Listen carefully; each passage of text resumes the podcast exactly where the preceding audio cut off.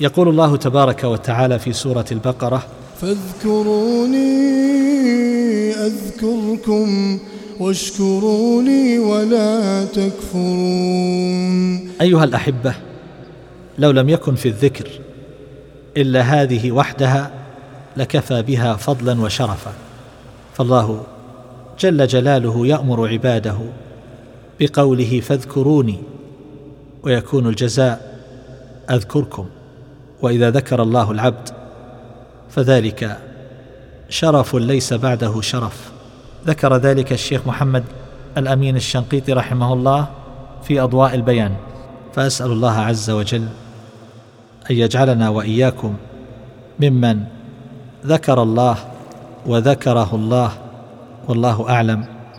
وصلى الله وسلم على نبينا محمد وعلى آله وصحبه أجمعين.